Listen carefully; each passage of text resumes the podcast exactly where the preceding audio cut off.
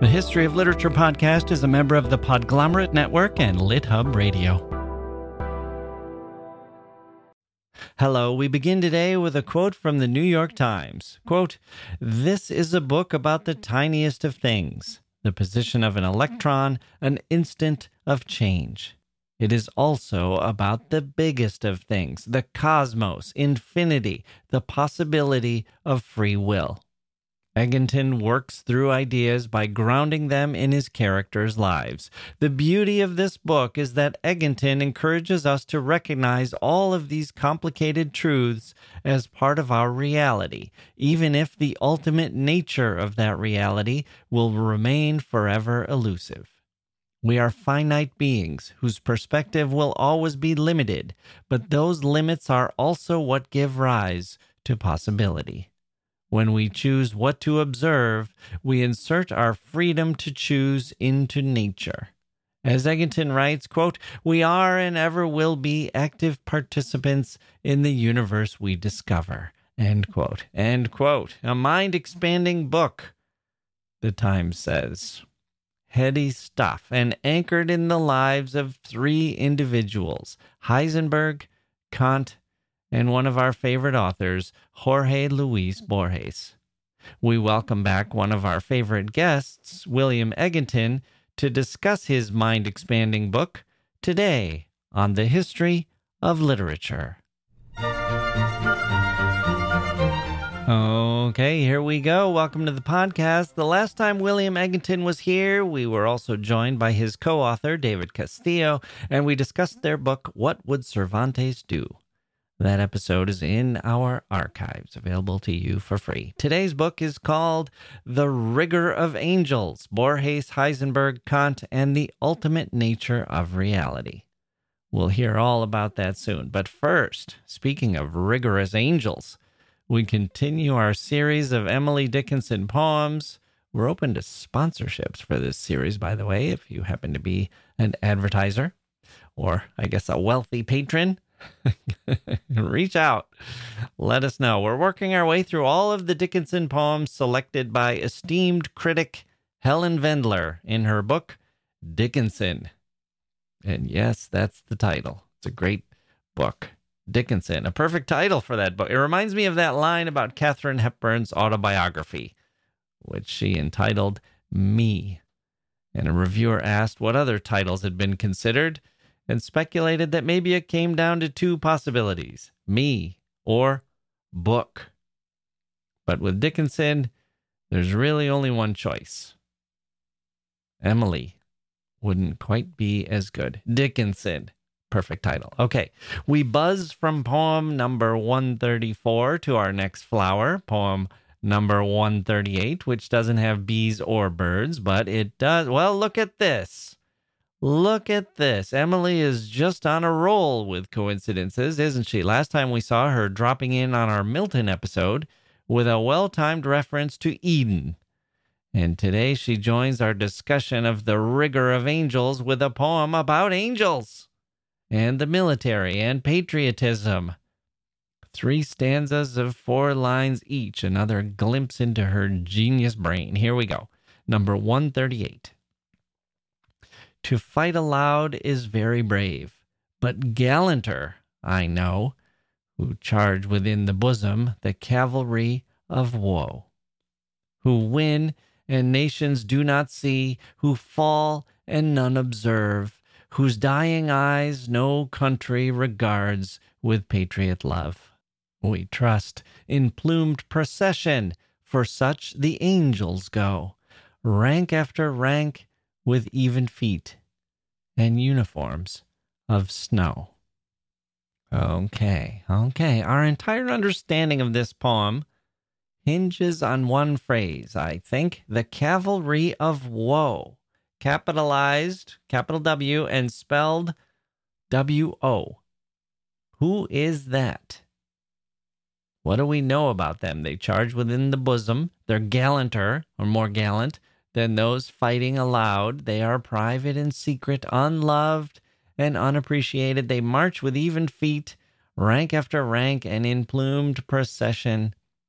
like angels. Actually, this is the cavalry of woe we're talking about, or the battle against the cavalry of woe, to be more precise. Marching with even feet, rank after rank, in plumed procession like angels with uniforms of. Who are these soldiers? Who is the cavalry of woe? Everything will click into place when we understand who they are. How about women? WO is an abbreviation for women. Or ghosts? Is this some reference to ghosts? Who are these quiet heroes taking on this cavalry of woe? Well, Helen Vendler points us toward a different understanding. Her contention, and I am willing to accept it, is that woe is woe, W O E, an alternative spelling for woe, as in woe is me, normally spelled with an E on the end, but here just W O. The cavalry of woe, therefore, is a nod to the silent sufferers. The noisy heroes, brave soldiers, let's say, who fight heroic external battles. What happens to those? I'm talking about literal soldiers now. Fighting their battles. They're praised by nations but who cares about silent sufferers? Who cares about those wrestling with inner demons?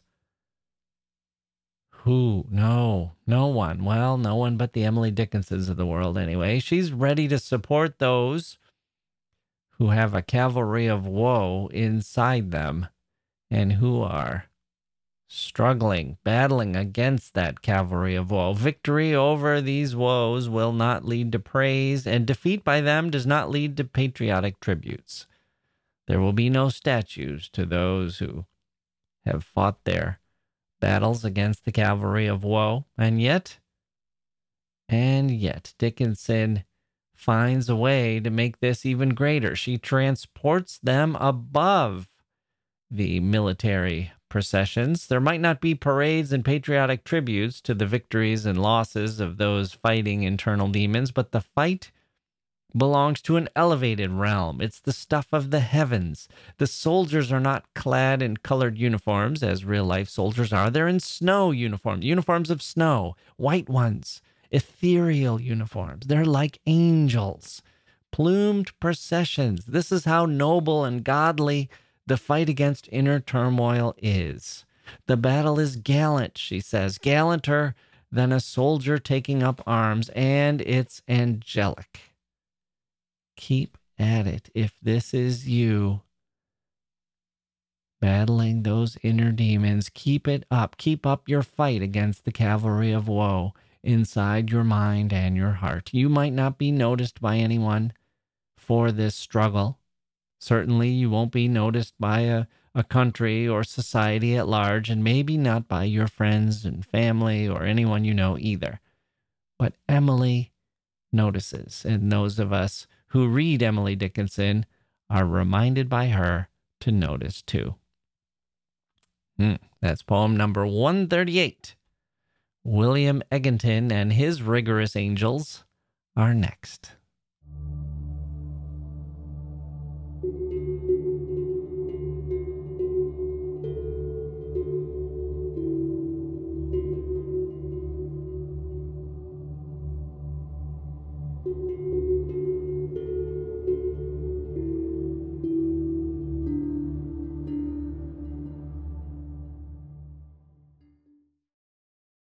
Hey grown-ups, the Cat in the Hat Cast is a new podcast from Wondery, perfect for the whole family. Join the Cat in the Hat and your favorite Dr. Seuss characters as they get whisked away on a new adventure every week. Fish dreams of creating his very own polite and quiet podcast. That is, until he gets a surprise visit to his Fishbowl podcast studio from the Cat in the Hat himself. And it becomes very clear that the cat has other plans for the podcast, and those plans are the opposite of quiet. The cat may be disruptive, but it turns out he's also a great help to get fish out of all kinds of predicaments. Bursting with music, silliness, and rhymes, the Cat in the Hat cast encourages us all to find fun that is funny in every episode. Sing along to new favorite songs, try your luck at Titanic tongue twisters, have some fun with wondrous wordplay, and most importantly, Bring your family along for all of the adventures in the Cat in the Hat cast.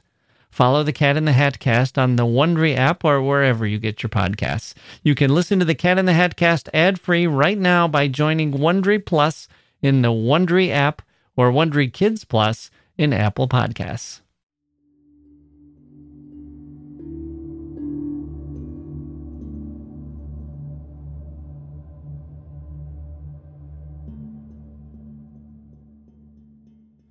Okay, joining me now for a return to the podcast is William Egginton, who was last here with his colleague David Castillo for a conversation asking the question What would Cervantes do? He joins us today to discuss his new book, The Rigor of Angels Borges, Heisenberg, Kant, and the Ultimate Nature of Reality. William Egginton, welcome back to the History of Literature. Thank you, Jacke. It's a pleasure to be here. Okay, so I'm glad that I have some experience with you because I know you're you're a patient person and a good explainer. Uh, as I'm going through the title here, I read Borges and I think, okay, this is going to call forth all my powers, but I think I can keep my head above water. But we're really just getting started. From Borges to Heisenberg to Kant, these are some deep thinkers we're looking at. I, I fear I'm going to be paddling for my life. I know. I, I feel a little guilty, like I'm asking too much of my readers already. But, uh, but thanks for your patience. okay. Well, I'm glad. To, I, I, the book actually explains it very well, and it's very readable. So uh, people will hopefully not be scared off by the the names in the title, and you can sort of set the table for us here today your book opens with the three historical figures and four i guess if we count charles lindbergh or five if we count einstein. But but before that we see there is a question and the question is where did it go? So i'd like to start with that question. What is the it that you're referring to there? Well, thank you very much, Jacke. The, the it has several manifestations in that first opening chapter, that introduction, but really the most literal at the front of uh, at the front of the statement, at the front of the reference, is um, the spirit of St. Louis. It's, mm. mm-hmm. Charles Lindbergh explains. Because uh, I begin, um, and I choose the year 1927 for the coincidence, the historical coincidence that while Lindbergh was making his historic flight over the Atlantic, he came pretty close to flying over, uh, if you follow the traje- likely trajectories uh, of, of the Spirit of St. Louis, to flying relatively closely over Copenhagen during a time when Werner Heisenberg was spending time with his mentor, Niels Bohr, working on what would eventually become the paper uh, that he would uh, then submit that spring to a physics, uh, a major physics journal in Germany. That would eventually become the paper that would uh, give birth to what we now call the uncertainty principle. Mm then Heisenberg's uh, reputation and his name in the popular imagination is most closely bound. Uh, so starting with that historical coincidence, I, I use the flight across the Atlantic as a way of getting into the story because that flight is, in some ways, if you think about it from the perspective of classical physics, it describes the trajectory of a particle. Particle is, uh, is some sort of an entity that is moving from point A to point B through space and over time. And the reason why that's important is that in classical physics, we can with a great deal of confidence say that a particle, as it moves from point A to point B over the Atlantic in this case, follows a definite path, and it follows a definite path regardless of whether we or anyone outside of the spirit of the cockpit of the spirit of St. Louis is there to monitor doing mm. that. Mm-hmm. The problem uh, occurs in quantum physics, and this is what Heisenberg was really among the forefront in discovering and, uh, and, and really defending the weirdness of from the get-go, is that um, fundamental particles, particles the size of an atom or smaller, like electrons, uh, it turns out don't follow the same rules. Mm. And so you can measure them at point A and you can measure them at point B. And when you measure them, you can get something like a particle. But in moving from point A to point B, we've actually now demonstrated over 100 years of, of, high energy uh, particle physics science that, in fact, it makes no sense to say, in, in fact, it's a violation of science to say that particles have a definite path that they followed. And so that's the, the very counterintuitive problem that the book is setting out to explore the philosophy of, the literature of, and then ultimately the science of as well. Hmm. So when we think of something like a flight, and let's say it's we know where he takes off and where he lands, and in the middle we don't know where Lindbergh is, but we know based on our knowledge of how the world works, at least uh, when we're not talking about the subatomic level, that he went somewhere. It was either a straight line or a curvy line, or it went up and down or something. But we know there was a path that that plane was on if it went from point A to point B. It didn't just teleport there, but that's not the same when we break things down to the subatomic level. Is that right? That's exactly right, Jacke. And not only is it not the same, we actually know through experimental science that it's not the same. And that's the remarkable thing. And some of the stories that this, especially in the science and the physics sections of this book that I recount, the stories uh, of the really difficult problems and, and, debates that physicists had, especially in the years following 1927, was uh, precisely around that problem. A whole crew of physicists of some of the greatest minds, if not the absolute greatest minds, because they include Einstein on one side of the debate, were insisting that whether we can see it or not, the path of that electron, or the path of fundamental particles, even smaller than electrons, that these particles, even if we can't figure it out where they uh, where they are, they must have been someplace, and they hmm. must have followed a specific path because that's just the way reality works. Uh, and on the other side, those who eventually would be known for the, what's called the Copenhagen interpretation of quantum mechanics. And the forefront was Niels Bohr, but his mentee, Heisenberg, was really in some ways the one calling the shots because he was uh, responsible for the, the backbreaking mathematics that led to these discoveries in the first place in 1925. Uh, they were the ones saying, no, it, do- it doesn't work that way because the closer in you come to, to measuring these phenomena, the the more those phenomena disappear right before your eyes. So there is no way of actually honing in all the way down on a particle's path. You're just not going to be able to get to it.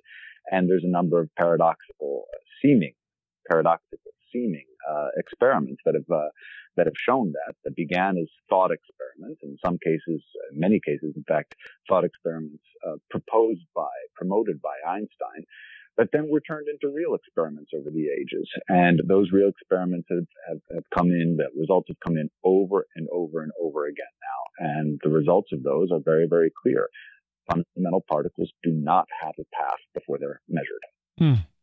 So is this different from the issue that our observation of the subatomic particles will influence them and so we can never measure it? Because as soon as we start looking or start trying to measure our the the methods we're using to measure will influence them and so we can't kind of predict and then measure to confirm. Or is it really true that if nobody is there nevertheless that particle is not following a path the way we might expect it to if it were an airplane flying over the ocean right it's really the latter Jacke, because mm. the former, it's both are true.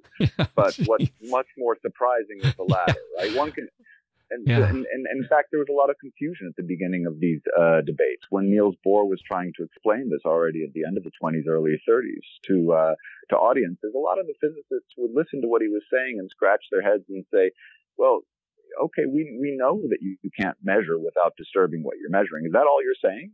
And in fact, a lot of people today, when they read or, or try to understand the uncertainty principle, they're thinking that as well, that mm-hmm. it involves the interference of our instruments. Uh, but, but in fact, something much deeper is going on. And that much deeper was uh, that thing that's much deeper, that phenomenon that's much deeper, that's much more counterintuitive, that's much more threatening to our sense of reality, yeah. was really articulated in some of the best ways by the opponents of the Copenhagen interpretation. So Einstein, as I already mentioned, another an Austrian uh, physicist named Erwin Schrödinger, um, and he very famously articulated his opposition in a uh, in a thought experiment that became associated with his name, much to his chagrin, because the thought experiment had been intended to to show precisely the how ludicrous uh, Schrödinger thought that this theory was, right? And of course, you know what I'm talking about. It's yeah. the famous Schrödinger's cat yeah. uh, experiment. And in the cat experiment, what uh, what he proposes is imagine, as he called it, an infernal device. And in this infernal device, you uh, you have a poor cat, and my cat sitting next to me right now sleeping and not in the slightest bit uh, concerned that I'm uh, I'm raising this prospect. Uh, uh, good for him. But in this infernal device, you have a cat and you have a vial of cyanide and you have a Geiger counter, and the Geiger counter is going to uh, react to the detection of a particle. If you put certain radioactive material down, and this is exactly the same principle, by the way, as the existence or non-existence of the path of a um, of a particle. If you put a piece of radioactive material, material next to a Geiger counter, you can, over a period of time, say with relative certainty that a certain number of particles will, or a certain percentage of that material will decay over a certain amount of time. Mm. What you can never say with any certainty is when that's going to happen.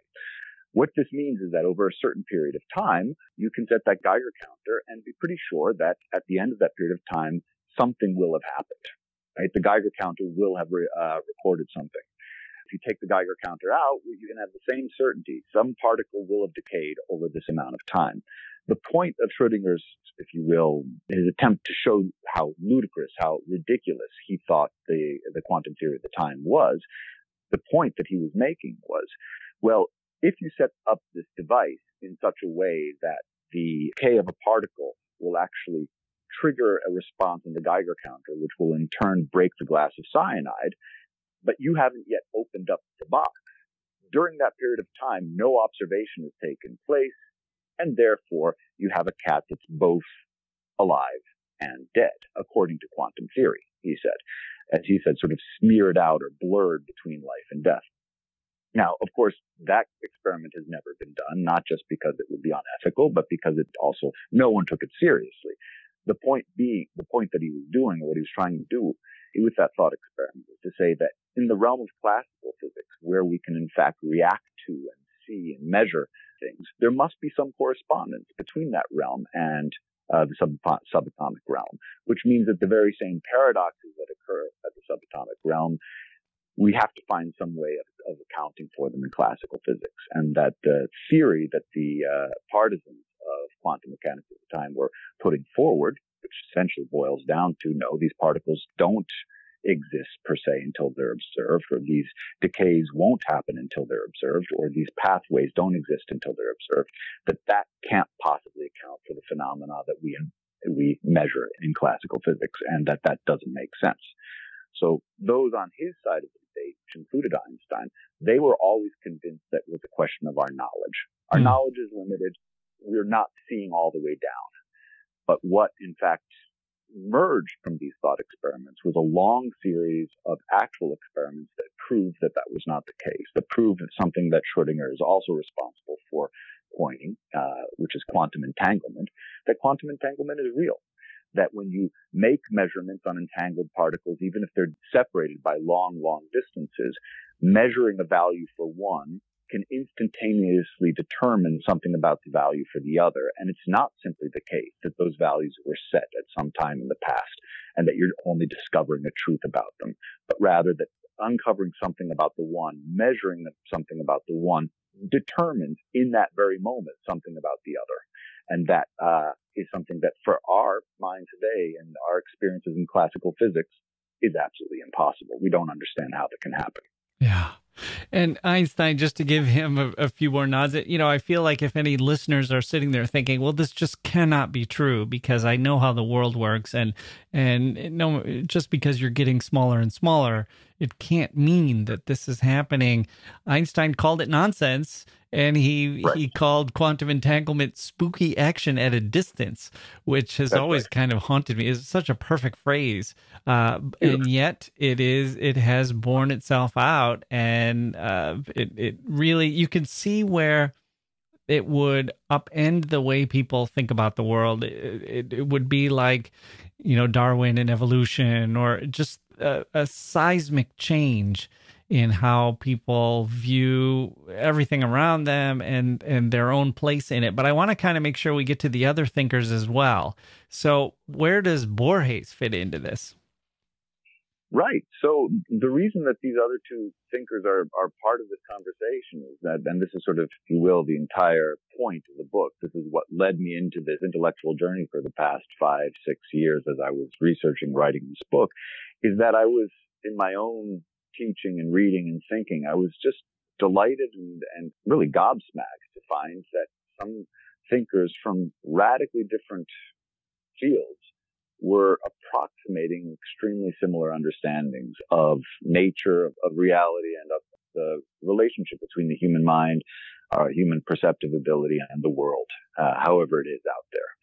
And I ended up, there's a number of thinkers, you've alluded to this yourself in the run up to our conversation, but the book covers a lot of ground. In some ways it goes back 2,500 years because one of the first thinkers that I'm writing about is Parmenides and his uh, disciple Zeno.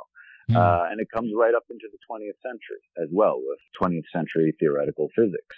But among these wide variety of characters, three started to, to stand out. One of them was Immanuel Kant, great, great philosopher from the end of the 18th century. And then, then those two other figures, the German quantum mechanics theorists and discoverer of quantum mechanics, and the Argentine poet and short story writer, Jorge Luis Borges. So what is it about these three coming from radically different fields that sort of allows them to converge on the same question? I can start with, um, with Borges, since you asked specifically to talk about him. Borges as a story writer, was known for writing stories that were asking kind of fundamental questions. In certain ways, his stories can be thought of as very detailed, character driven thought experiments. As if you took one of Einstein's great mm. imagistic challenges to quantum mechanics at his time and just allowed a great writer to fill them out with detail and sort of push them further and further into the limits of what they could possibly do. So one of the first stories that I delve into of, of Borges was a story that uh, he published in the early 1940s um, that was likely, as I point out in the book, inspired by the great feats of a memory athlete, one of the first uh, recorded memory athletes, although memory athletes in some sense have existed for millennia. And this was a man by the name of Solomon Shereshevsky, who was thriving in Moscow in the 1920s and then uh, as a journalist. And then he became this well-known uh, circus act, essentially in the 1930s in the Soviet Union. And what he was able to do was simply astounding. Uh, in fact, he was the subject of study of one of the uh, early 20th century's great neuroscientists, Alexander Luria whose work went on to inspire the likes of Oliver Sacks, uh, mm. Jerome Bruner, and others like him. And what uh, Luria was able to do by studying Shereshevsky, or able to prove, is that to this point, science had never encountered a mind capable of the extent of memory feats that Shereshevsky was capable of. Shereshevsky could be given apparently seemingly endless lists of trivia, of names, made up words, numbers by members of the audience uh, he would just listen to them and then he could repeat them back absolutely perfectly without ever messing up any details. So there's lots and lots of stories about Shereshevsky in the book, but what the, the point that I'm trying to get at is that Borges probably read about this and was inspired to write a story, also about a man who couldn't forget. But Borges, being Borges, does something very interesting with it. He sort of pushes it to the extreme. He says, let's imagine someone who has an accident in this particular case. His character is called Funes. And Funes is a, a, guy from the provinces of Argentina, has an accident, hits his head, and from that moment on, he's only 19 years old. For the next two years, he only lives for two years. Um, he finds himself in a situation that most of us would think is, is unbearable. He's paralyzed. He lies in a dark room in the back of his room. He smokes. He doesn't expose his senses to anything. And the reason why is that Funes from the moment he's injured his brain, is incapable of forgetting anything, mm. any detail that he encounters in the world. And not only is he incapable of forgetting anything, he's incapable of not perceiving absolutely everything. So he has to create a kind of sensory deprivation tank for himself in his room because otherwise everything is too overwhelming.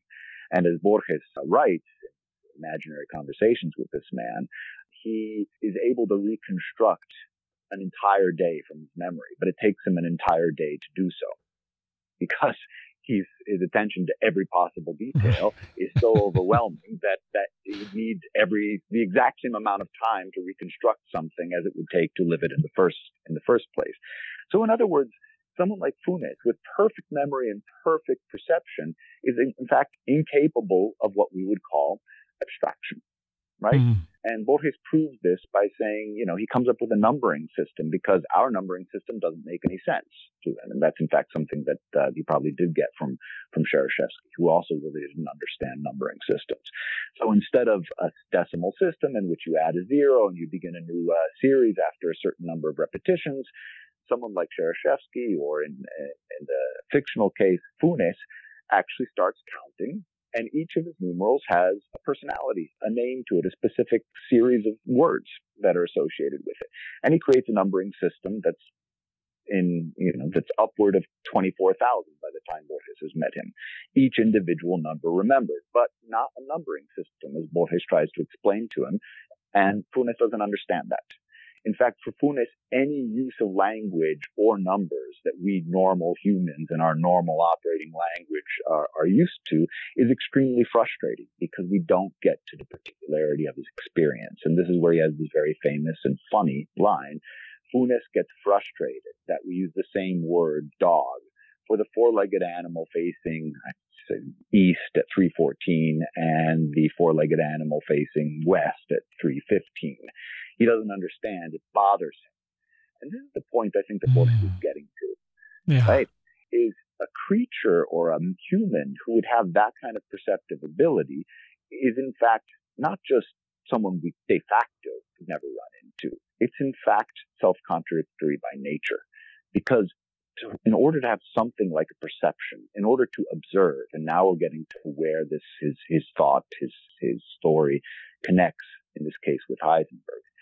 In order to have something that you would call an observation of something very, very small, super tiny distinction, the one doing the observing has to be present at both moments in time, at both kind of slivers of space time, which means that entity that's doing the observing has to be blurring something, has to be both the same over those two separate moments in space time and somehow different at the same time it belongs to the very nature of observation itself that we, that the observer have some kind of a minimal difference in distance with what's being observed, which means there can be no perfect observation of the real. There can be no perfect observation of ultimate reality. Even if the uncertainty principle weren't real, you'd have to invent it. It would have to be real because there's no possible way to observe reality without that minimal difference, that minimal uncertainty, working its way into the observation itself. Mm. So that's why Borges came into this, and Kant came into it for very similar reasons, because Kant, as a philosopher, was also dealing with the problem of how can humans know? This is a fundamental question to ask. Kant was suggesting it lies at the basis of our possibility of producing accurate science about the world. And Kant was provoked. He was challenged by a radically empiricist thinker named David Hume. David Hume was also a deeply morose, depressive man who found his own theories to be almost unbearably depressing, but he couldn't find any way around. And David Hume said, essentially, anytime we think that we've created science about the world, rigorous laws of nature, for example, the laws of physics, we're fooling ourselves because all we actually ever have access to are what he called impressions. Just one thing that happens to be happening right now, then another thing that happens after that. And if we think that we see regularity, or we think we can glean something like a law of physics, we're fooling ourselves because really all we're doing is succumbing to habit. To put it kind of in very colorful terms, we wake up in the morning, the sun is rising, we begin to assume that the sun rises every day, uh, that there must be some sort of a special law behind it. But in fact, we're just getting into a habit of seeing the sun come up every day. There's absolutely nothing that's causing that to happen that we can be 100% sure about. And Kant, in response to that, came up with something that was very similar to, because it was ultimately influential, a thinker like Borges or a story writer like Borges, dealing with his character Funes. Kant realized that in order for us to even perceive something in the first place, some sort of a sliver of space time, something like an event, we in fact already are importing something like uh, what he called a synthesis, a before and after. In order for us to make an observation in the first place, we, the human observer, has to be spanning a before, during, and after. And in so doing, we're already laying the groundwork for a science that's not about the world out there as it is in itself, but a science of the conditioned possibility for us to be able to see anything in the first place. And this, to kind of bring that long uh, narration to a close, is ultimately the philosophical take home that Heisenberg brought in from his own uncertainty principle and from his own invention of quantum mechanics when he said after many years of debating with Einstein, something was fundamentally different from what Einstein would take from all of these debates. And he said, we have to remember that when we do science, when we do physics, we're not studying the world in and of itself. We're studying the world as it reveals itself to our instruments of observation. Hmm. Well, Uh, once again, I mean, it, it raises the question of isn't there a world out there independently of us? And and when thinking about the laws of the world or the the creation of the world, we think about God or a, a, a maker, and we think sometimes of him as being sort of a, a watchmaker, and he he he sets right. out all of the i'm using he but you know what i mean yeah. whoever the maker yeah. is sets out all of these laws and winds it up and then lets it go and and we might have a hard time figuring out how certain things work but it is there as a system to work and i gather that borges kant and heisenberg would not have followed Einstein down the path of, you know, God does not throw dice and it's us to figure out the mysteries of God and the universe and so forth. Why didn't they think that? No, it's a really good question. That's one of the reasons why they, you know, for all of their different frailties and weaknesses, I ended up choosing them as heroes in the story because they, they all exhibited uh, an uncommon tendency in, in human intellectual history, an uncommon tendency not to have that kind of confidence uh, that that Einstein is so so witty way always had confidence in this idea of the old one does not play dice with the universe. Uh, mm-hmm. This idea of having a certain confidence in the way things are out there, that ultimately reality is in a certain way, and that it's our job to discover it. And we may have a long way to go, but when we get there, it's all going to be clear.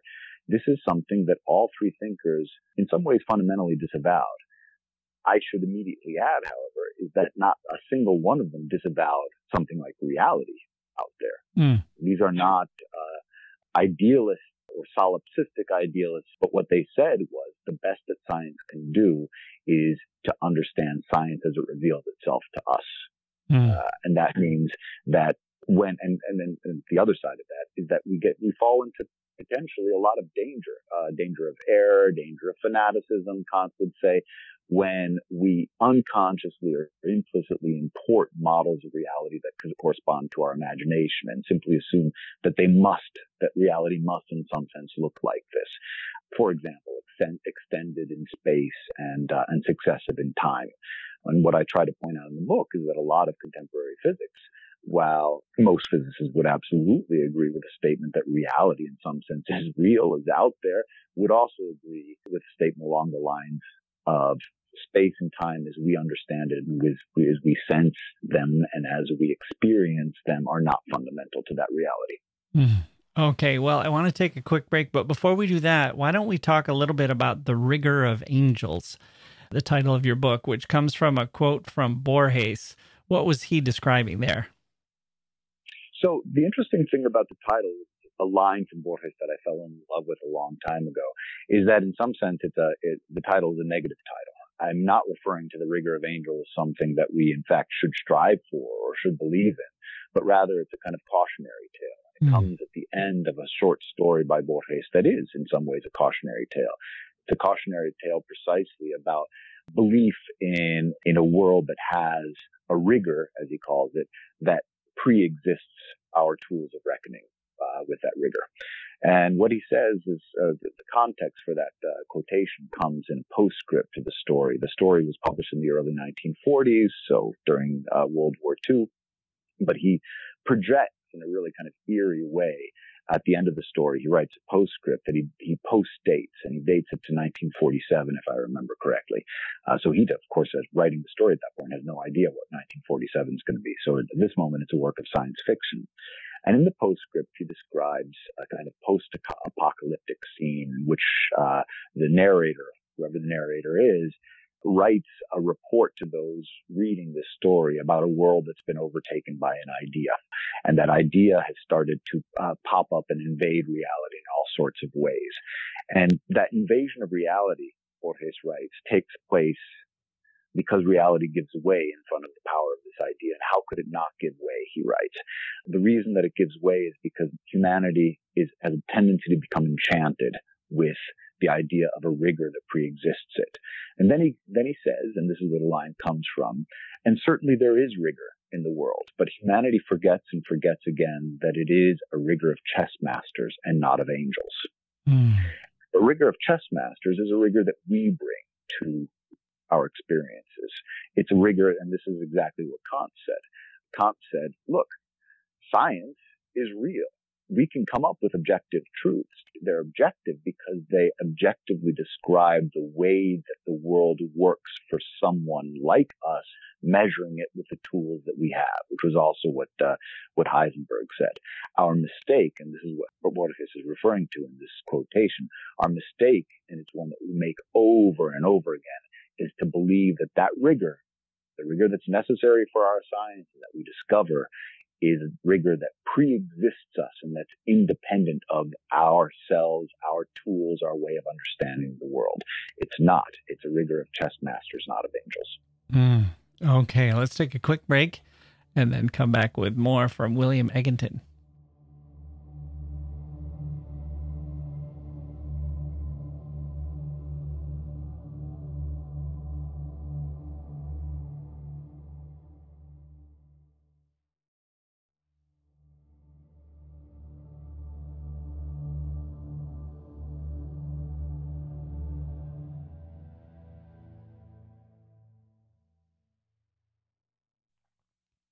Okay, we're back. So, as you were talking about Borges in particular and the thought experiment and the way he would push something like memory uh, to an extreme, it reminded me of a joke by the comedian Steven Wright.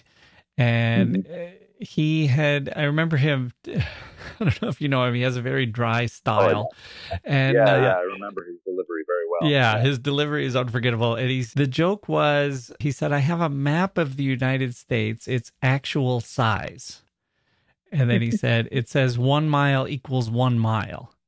Mm-hmm. and eh, you know thinking through well what would such a map like that but you could imagine someone saying well the more you know, the best map would be the most detailed map you could imagine that would have the most information on it and an actual size map. And this is, you know, before the internet and we're in the days of paper maps. And then you think, well, if you had a map like that, to spread it out, you would need the entire country, and basically you'd just be overlaying it on the actual country. Would, a map like that would do you no good. You could basically just you'd have to walk along it. You might as well just walk the country yourself as you were trying to see what was on the map. You wouldn't need the map. You have reality, and I always thought that what that kind of said, apart from being just funny, is that basically the best map isn't the biggest map that it's not necessary to get, to get to a scale of 1 mile equals 1 mile. In fact the best map would be something that reduces it. In order to make it useful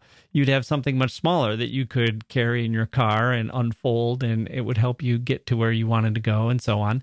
And i'm wondering is the reaction of people who are trying to live in the world and they hear a Heisenberg, they hear a Borges, they hear a Kant, and they say, well, okay, you're pushing the limits with these thought experiments, but maybe we need to retreat from that in order to get something that's more practical. Maybe expanding it in these directions isn't useful because we have to live in the world and and you're actually kind of the extremes of your thought isn't practical for us. Is that but I'm guessing you have a different view. So what is it that that these extremes give us beyond just a well if if someone could remember everything they'd d- destroy themselves with with trying to survive.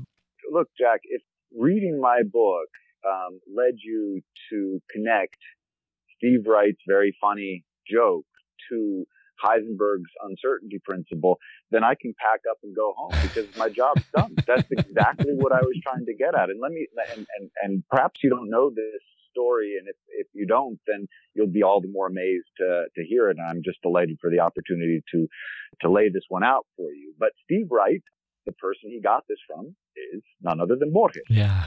So Bor- yeah, Borges wrote a little story. It's uh, it's one of his shortest, less than a paragraph. I actually have a recording somewhere of him reading it in his slow, uh, melodic Argentine Spanish. It takes 55 seconds on the CD, so it's less than a hmm. paragraph, and it's called quite simply "Of Rigor in Science." And what and it's it's it comes across as a parable. And in this parable, he describes an emperor of a realm, and the emperor sends his cartographers out to map the realm and he says he wants an extremely detailed map. And they come back with him, and the map that they bring back is huge. It's the size of a small city. And uh, he says, "This is great, but it's not detailed enough." And then they come back and they bring back a map that's even bigger. It's the size of a small state. And he says, "Yeah, still not detailed enough." And then they come back with a, a, a map that's exactly point for point, just like in Steve Wright's anecdote, the size of the realm itself. And then Borges ends with a sort of apocalyptic sentence saying the uh, the scraps of that map are blowing like uh, like weeds across this destroyed kingdom. right. So exactly everything that you just said in in, in a nutshell, and that yeah. is exactly the point. Right?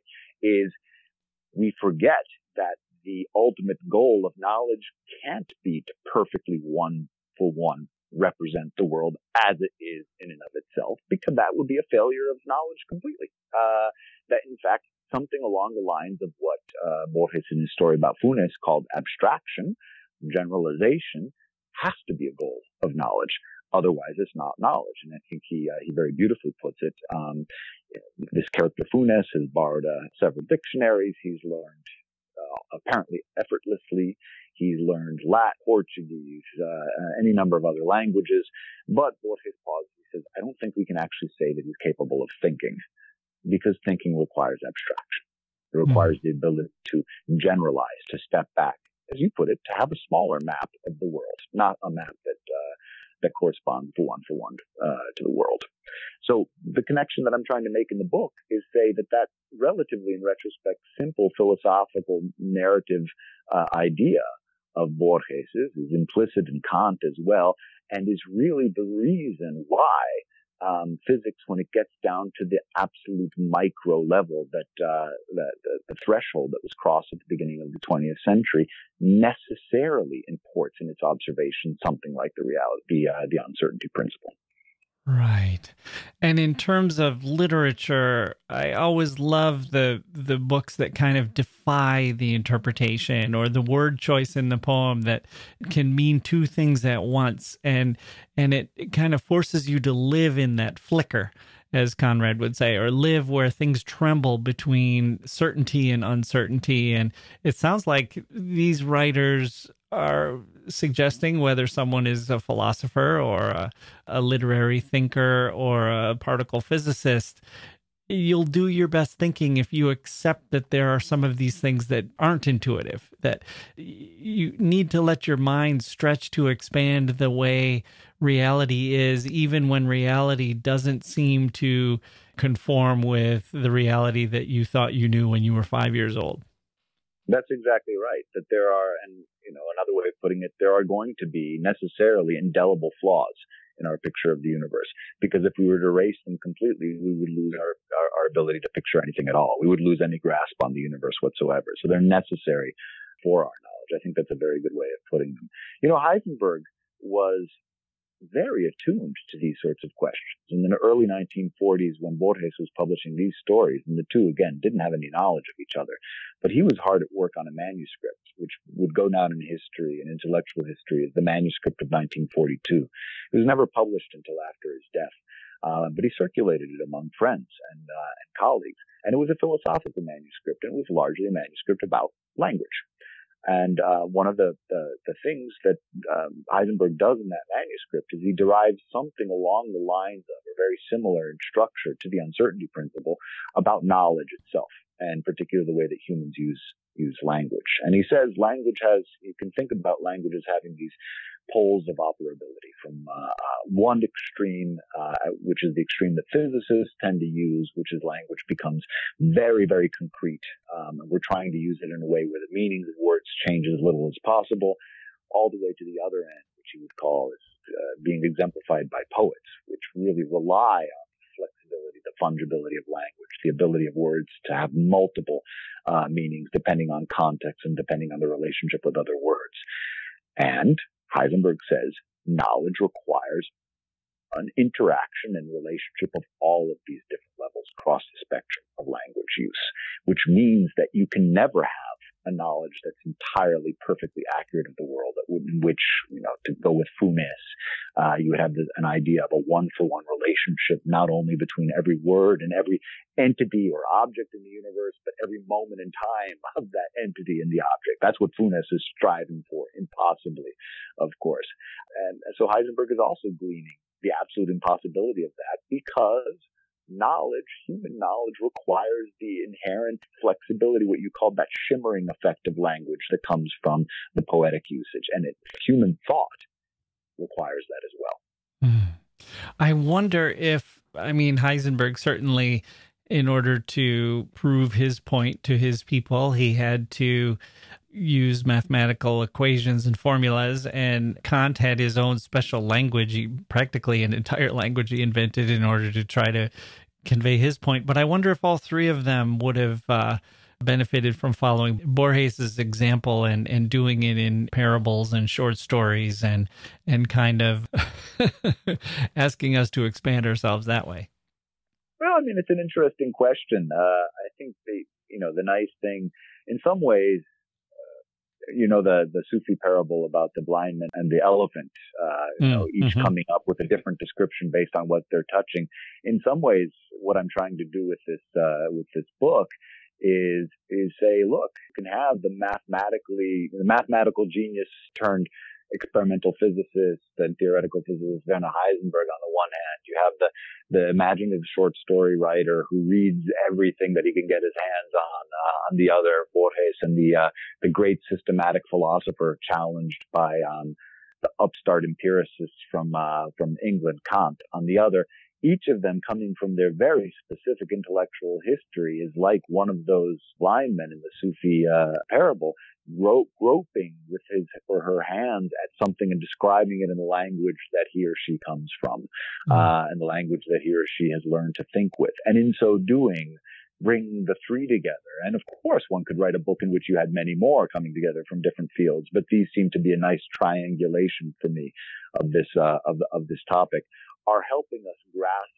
something precisely because they're coming from such different ways of using language. So yes, I mean, in some ways, the proof of concept for me of this book was that I was able to, to in some ways, as a non-physicist, although one who's done a lot of math and physics and is, uh, you know, as an amateur uh, his whole life long, I was able to articulate on my own terms something very akin to one of the most important, I think, uh, interpretations of quantum mechanics going today. It's called the relational interpretation of quantum mechanics, and its uh, most famous articulator is uh, Italian physicist Carlo Rovelli and and to, and I was able to do so on the basis of reading Borges and Kant and other physicists, and even before I had encountered Rovelli's thought. Um, mm. And this was a, a, great proof of concept for me that that one can, granted, not in any way claiming to know in depth the experimental physics involved. I'm I'm always depending on the great interpretations of, of physicists who are doing us favor of describing their work and describing their interpretations of their work uh, for um, uh, general readerships. And yet, on the basis of reading a short story writer and a poet like Borges, a philosopher like Kant, was nevertheless able to approximate some of these ideas without even, before even having read the interpretation that would later convince me. Mm. Okay, so last question. What is what do you mean by metaphysical prejudice? I feel like we've been talking about that maybe a lot without using that actual phrase, but uh, how did these three undermine the effects of it and what does it mean for us that they did so? Right. So, so that's a term that I kind of push in at, towards the end of the book when wrapping it up. And uh, the philosophical level, as a as a sort of understanding of what's the big take home from the book, and the term actually comes from the Italian physicist whom I just quoted to you or just mentioned to you, Carlo Rovelli. And Rovelli's point, which, and here I'm exactly on the same page with him, is that um, we, be it as as run of the day, run of the mill people in our everyday lives, or as uh, physicists trying to understand the ultimate nature of reality, or as philosophers, we have a tendency to fall into beliefs that he terms uh, beliefs of metaphysical prejudice. What he means by that is what you and I talked about earlier, is this tendency to believe that the world is in a certain way, the way that we've grown up mm-hmm. understanding it to be. We project onto the world certain fundamental ways that it must be, even if we're not looking at it in, uh, at the time uh, that it's extended in space, that it's successive in time. These are the classic ways. And that reality itself, kind of the grist of reality at the most fundamental level, even if we can't see it, even if it's beyond our instruments to be able to, uh, uh, to trace its contours, is that way fundamentally. That's metaphysical prejudice. Hmm? It's metaphysical because it's beyond our ability to measure. Right? And yet we remain convinced, or so many of us remain convinced that it is in that way. Mm-hmm. Uh, this metaphysical prejudice, uh, I argue towards the end of the book, is has been important in the history of science in these debates, and we can see it. And part of the point of the intellectual history of the book is to delve into these debates and show how metaph- metaphysical prejudice was at work, potentially acting as a blinder on um, the abilities of some of our greatest minds to really accept what was what their experimental results were telling them. But it also functions in our everyday lives as a way of blinding our own selves to, you know, what we're finding out about other people around us. We believe certain things about the world. We believe certain things about our relationships to other people. We believe certain things about, uh, about knowledge, about people's behaviors. And we do so at risk when we're willing to turn over, to, uh, to disregard our observations in favor of something that we've never, in fact, observed. Mm. Okay. The book is called The Rigor of Angels. Borges, Heisenberg, Kant, and the Ultimate Nature of Reality. William Egginton, thank you so much for joining me on the History of Literature. Oh, it was my pleasure, Jacke. Anytime. Okay, that's going to do it for this episode of the History of Literature. My thanks to Emily Dickinson for her snowy angels fighting off the gloomy forces within, and to William Egginton for cheering us up and making us all a little bit smarter. You can find his books, including his latest book, at a bookstore near you. Do check them out if you can. We have two women in a row coming up. One is an 18th century English woman who wrote a book called The Female Quixote, and the next is a 20th century pioneer of divorced women going through some stuff. It's Sex in the City set in the Jazz Age. Ursula Parrott was there 70 or so years before Carrie Bradshaw, and she led a fascinating life. And while we're in the Jazz Age, why not stay there for a follow up episode and talk to a biographer of F. Scott Fitzgerald. Yes, that's coming up soon as well, along with a, a passionate connoisseur of medieval manuscripts. We'll have that's an interview and a book that truly put a smile on my face. And boy, as if that weren't enough, how about a ghost story by Virginia Woolf to kick things off for Halloween month? Does that sound good? It sounds good to me. I'm Jacke Wilson. Thank you for listening, and we'll see you next time.